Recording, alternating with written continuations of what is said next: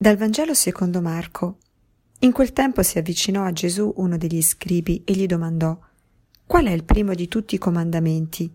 Gesù rispose Il primo è Ascolta Israele, il Signore nostro Dio è l'unico Signore. Amerai il Signore tuo Dio con tutto il tuo cuore e con tutta la tua anima e con tutta la tua mente e con tutta la tua forza.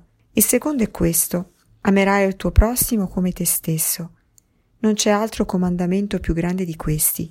Lo scriba gli disse, Hai detto bene, maestro, e secondo verità che egli è unico e non vi è altri all'infuori di lui.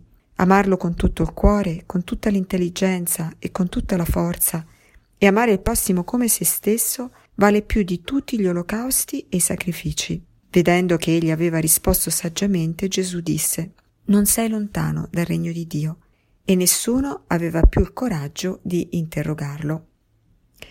Buongiorno, in questo brano del Vangelo, famoso brano del Vangelo che parla dei, del primato, no? del comandamento dell'amore eh, verso Dio e verso il prossimo.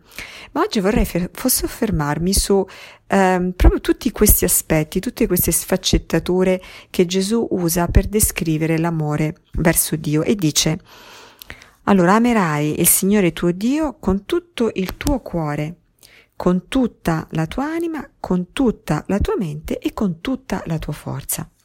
Allora, senza entrare troppo nei dettagli di quello che ognuna di queste espressioni può significare, però ci rendiamo conto che eh, quando chi è che ama una persona così? Cioè, quando è che amiamo qualcuno eh, si verifica mai una situazione dove eh, abbiamo qualcuno con tutta la nostra mente, per cui stiamo sempre a pensare a quella persona o comunque quella persona diventa in qualche maniera eh, il motivo, la ragione per cui facciamo tutto quello che facciamo, che comunque cerchiamo sempre di pensare a quello che a questa persona e cerchiamo di tenerla sempre nei nostri sentimenti, la teniamo nel cuore, quindi nelle, nei desideri e, e, anche che cerchiamo con le nostre forze di fare tutto quello che eh, a questa persona può piacere.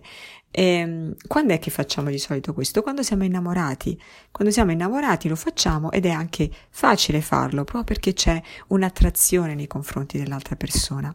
Allora è un po' così, no? Sembra che qui Gesù ci dica vi dovete innamorare di Dio.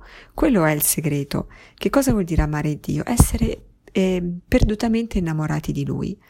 Um, non è quindi, non si basa quindi sul sacrificio, no? Come dice lo scriba, non vale niente, cioè a confronto, il sacrificio, a confronto di questo amore, non vale nulla, perché il sacrificio ha più come motivazione il fatto che voglio fare qualcosa per te, la devo fare, la faccio.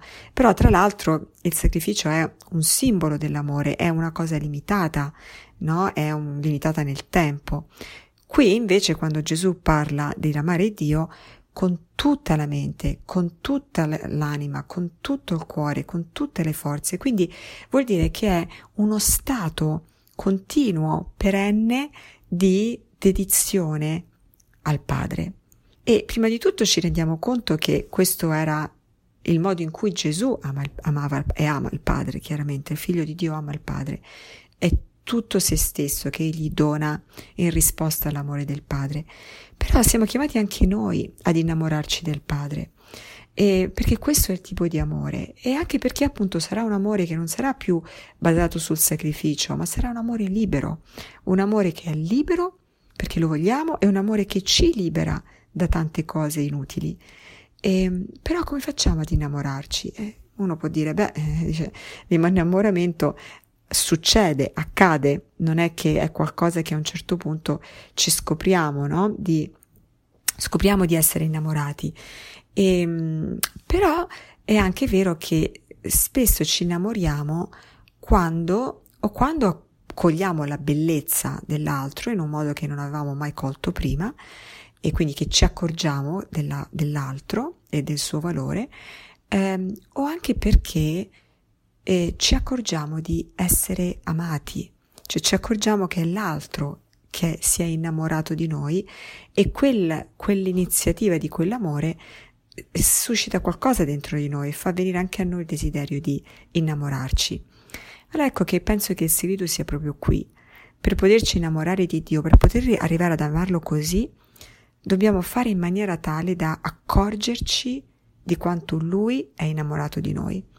E io penso che sicuramente la meditazione della parola di Dio ci aiuta e, ehm, a riflettere sull'amore che Dio ha per noi, ma io penso anche molto è il pregare davanti all'Eucaristia, perché quanto più ci soffermiamo a pensare, a guardare l'Eucaristia, e tanto più ci rendiamo conto di, di, di, fino a che punto è arrivato l'amore di Dio e arriva l'amore di Dio. E nell'Eucaristia Dio ci ama con tutta la mente, con tutto il cuore, con tutta l'anima, con tutte le forze.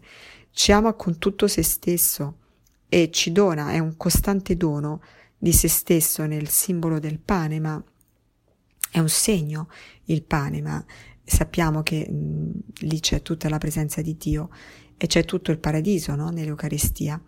Quindi mh, forse la, il, il, proposito di questa giornata potrebbe proprio essere questo, quello di magari oggi fermarci in una chiesa e, e stare un po', eh, anche se non c'è l'Eucaristia esposta, ma stare un po' davanti al tabernacolo e proprio eh, chiedere al Signore la grazia di vedere quanto Lui ci ama e pensare a questo, così che questo possa aiutarci a innamorarci sempre di più di Lui.